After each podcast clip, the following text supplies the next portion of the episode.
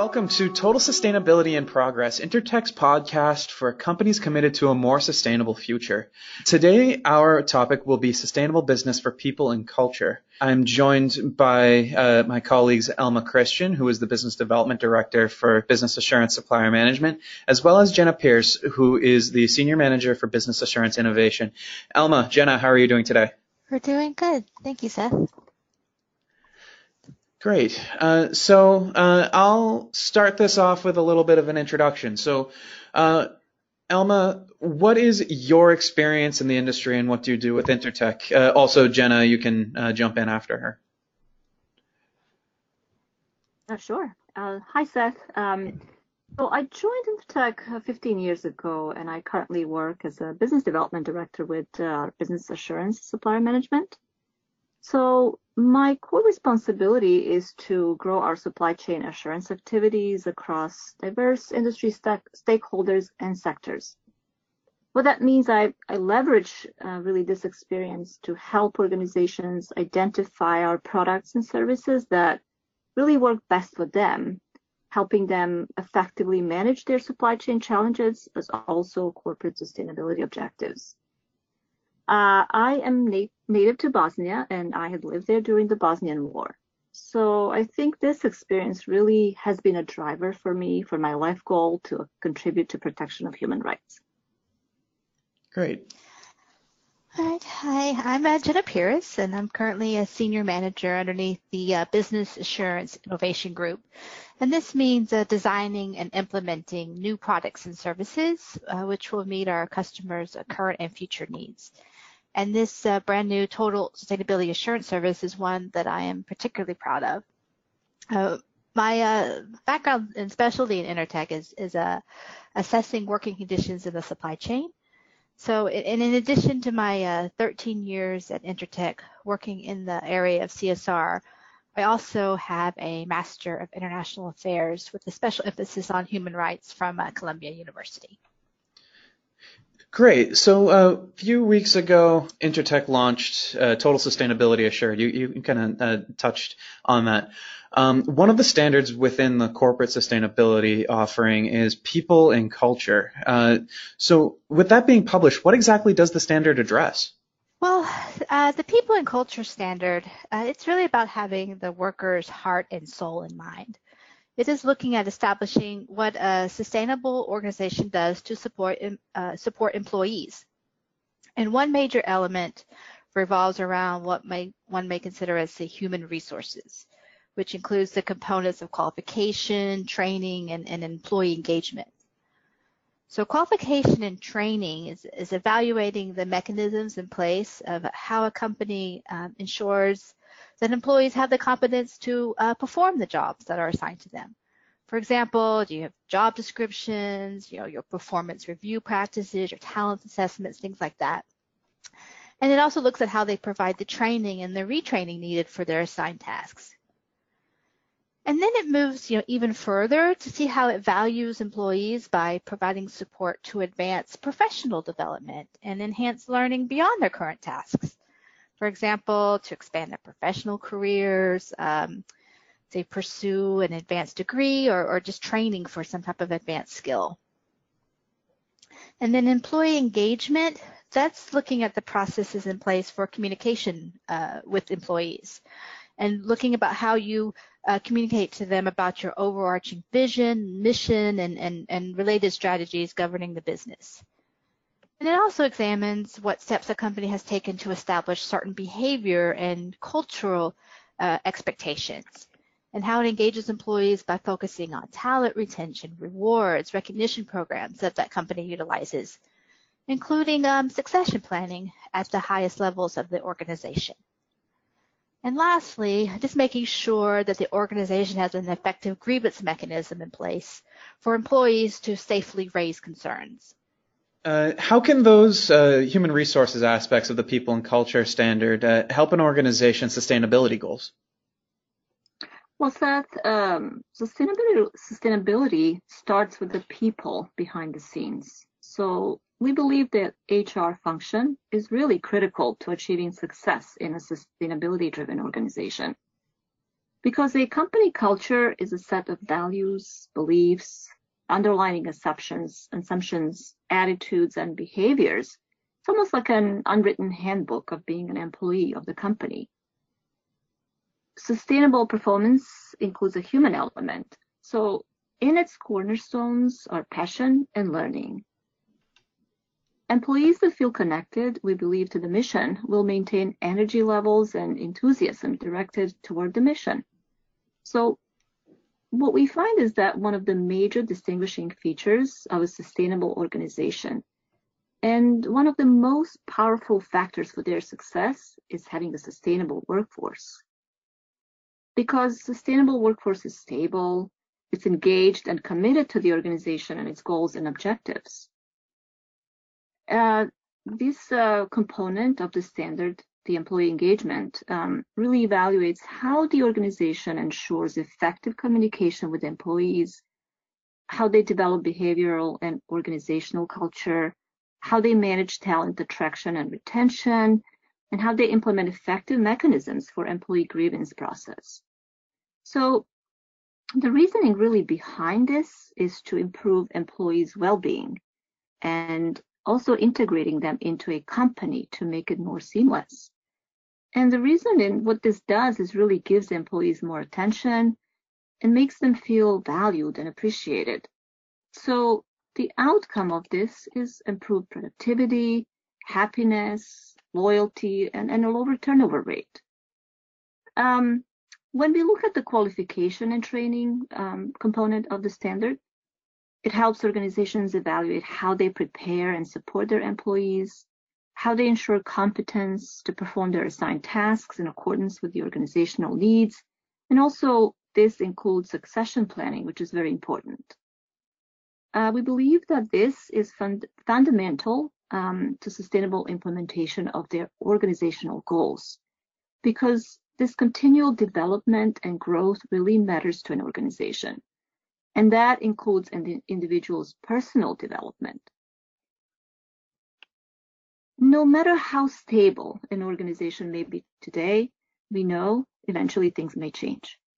So managers may turn over, um, executive leadership tenures might, might end, um, business processes and needs will eventually evolve a sustainable organization will will be prepared and, and will have processes in place. And such processes will benefit organization by ensuring their organizational sustainability. It will help mitigate uh, general organizational risks. It will help them increase uh, resiliency and capacity to survive negative events, build bench depth and internal capacity, minimize potential crisis of an unplanned absence, and really identify organizational gaps that they might have in human resource coverage. So you mentioned the human resources components. So what other components are part of this standard? Well, um, well, then the standard kind of shifts into kind of broader worker issues related to human rights and worker health and wellness. And this is impacting not only their own employees, but uh, also workers in the company's uh, peripherals, such as those employed by their business partners. And by that, we mean something like their outsourced service providers, like if they have outsourced IT staff or transportation company that they're using, or using an outsourced cleaning agency, or um, if you have a canteen and those workers are coming from another organization. Um, those are, are um, also you know, in scope here. And then, of course, down to the supply chain. So in the standard, we start big with an assessment of the company's commitment to human rights. Then we help to ensure it is defined, it's communicated, and acknowledged across their own operations, including those business partners and throughout the supply chain whenever that's applicable. And this includes, you know, a due diligence process um, designed to identify, prevent, mitigate impacts on human rights. And then we dive deeper and focus on specific areas which are of most interest to sustainability practitioners, such as uh, labor practices. So the intent of this component is to evaluate how well the organization implements systems which protect employees against uh, denial of regular and overtime pay compensation or benefits, you know, excessive working hours, um, unfair deductions, uh, harassment, abuse, um, and the, uh, I would say the right to freedom of association, for example. So we also, you know, look to see what risk assessments and processes are in place specific to address the issue of recruitment practices and modern slavery.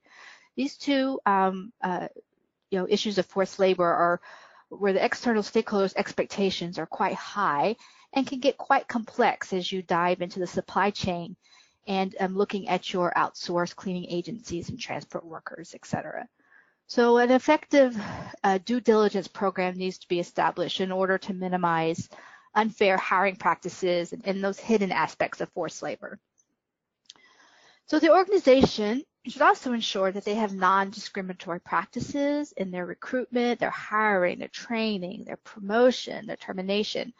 Um, and, and, this is complemented by a clear communication strategy and messaging related to diversity targets and goals. And they're actively promoting diversity at all levels of the organization. And the last component is about worker health and wellness. So it starts with evaluating the mechanism that the organization is using to address factors such as work environment suitability, access to outdoors and fitness, ergonomics, the mental health support, flexible schedules, work-life balance, and, and even access to healthy food options. And then the standard covers employees' understanding of workplace hazards, including their own contributions and responsibilities for safety. For example, we would expect the organization has a mechanism to perform hazard assessments on its processes and facilities and mitigate or eliminate hazards wherever possible, and to have, say, an emergency response plan, for example. And again, this includes not only your own operations, but how you measure and track this across your supply chain. And lastly, um, this standard ends with just meeting basic employee needs. So this includes potable water and sanitary restroom facilities. And these things which are provided for the common use of workers to make sure that the equipment of such places are properly maintained. And we seek to ensure a healthy indoor work environment, you know, free of indoor contaminants and other factors related to air or noise or temperature or lighting, those things which can negatively impact the work environment. So, how do the mentioned uh, human rights related components uh, that Jenna outlined uh, help with an organization's sustainability goals exactly? Mm, right, Seth. So, as Jenna said, worker health and wellness really uh, looks at organizations' processes, uh, evaluates, you know, whether they established and maintained both workplace health and safety and healthy working environment to support their worker well-being. Because of that, we know that improving human condition within an organization and within supply chain leads to improved performance, satisfaction, retention, profitability, and long-term health. And studies uh, have, have shown that workplace wellness programs resulted in work, uh, workforce with um, fewer injuries but also better work performance. We've seen greater satisfaction with their work life. And for what that means for employers, uh, employers that typically offer such programs uh, will see greater output. They'll see improved employee retention. They see higher morale and, and also lower health insurance and disability costs. So we conclude that workplace wellness programs enhance working conditions to support employees and as a result, they support the overall health of the organization, which uh, in turn enhances organization's commitment to sustainability. So sustainability is about identifying and managing business impacts on people, both positive and, and, and negative. So human rights create conditions essential for sustainable development in the pursuit of economic growth through employment creation and income generation, you know, these should be balanced without with sorry protection for basic rights of workers. Because safe, respectful workplace practices can result in higher morale and job satisfaction. And they also foster creativity and innovation, um, including greater cohesion among organizational members uh, commitment to common purpose, hope for success, resilience, knowledge sharing, and collaborative capacity. Uh, UN Global uh, Compact participants, for example, rank supply chain practices as the biggest challenge to improving their sustainability performance. At the human rights component of our standards, we look at the whether organization ensure respect for human rights, uh, fair labor and recruitment practices, uh, diversity and non-discrimination, prohibition of modern slavery, in its operations, but also throughout the supply chain. And why this is important is because it, it drives a culture of leading corporate citizen, including mentoring and engaging with supply chain partners with a compatible commitment and culture. And by doing so, this promotes a broader understanding within organization of how decision how decisions made beyond procurement can really affect the supply chain. So, how does this standard supplement uh, an organization's existing programs for human rights and ethical supply chains and uh, anything of that nature? Uh, yeah, I know a few of the listeners might be thinking that they are already doing some of these components. You know, they are educating and training their employees. Um, you may have a labor rights policy or a supplier code of conduct, and perhaps you're even already auditing your supply chain. And these often these uh, items are often treated as kind of independent functional tasks. And what this standard does is it brings together all of the elements into an overarching assessment of a company's approach to sustainability and evaluates them in terms of the value and effectiveness of the actions. So Intertek is not prescribing exactly what actions a company must take in order to meet a rigid uh, compliance requirement. You know, one thing we at Intertek have learned from our interactions with many different companies is that everybody does things differently, and each organization knows, you know, what works best for them. We are just stating what the intent is and asking the organization to prove during an audit that the policy and mechanism that they have chosen for implementation is effective to meet that intent. And we also have subject matter experts to advise on what actions could be implemented and to share best practices. So in essence, it allows companies to showcase they have a verified mechanism for establishing a holistic process as an organization and their performance in driving sustainable practices throughout their core operations and value chain. Instead, I see companies using this assurance tool to assess and measure their own suppliers and their own business partners. It is hard for a buying organization to get a holistic view of another company approach to sustainability without really diving into their operating systems. So by asking your business partners to take part in this evaluation by assessing their own operations and their own supply chain, we believe you will have better confidence in your own sustainability story. Uh, thank you, Alma. Thank you, Jenna, uh, for uh, taking the time to discuss this today. And uh, thank you for listening to Total Sustainability in Progress. Uh, to learn more about uh, Intertek sustainability, please visit us at intertek.com/sustainability. also, please subscribe to Total Sustainability and Progress wherever you listen to podcasts. And also, please feel free to follow us on our social media channels on LinkedIn and Twitter, uh, as well as uh, Facebook and YouTube.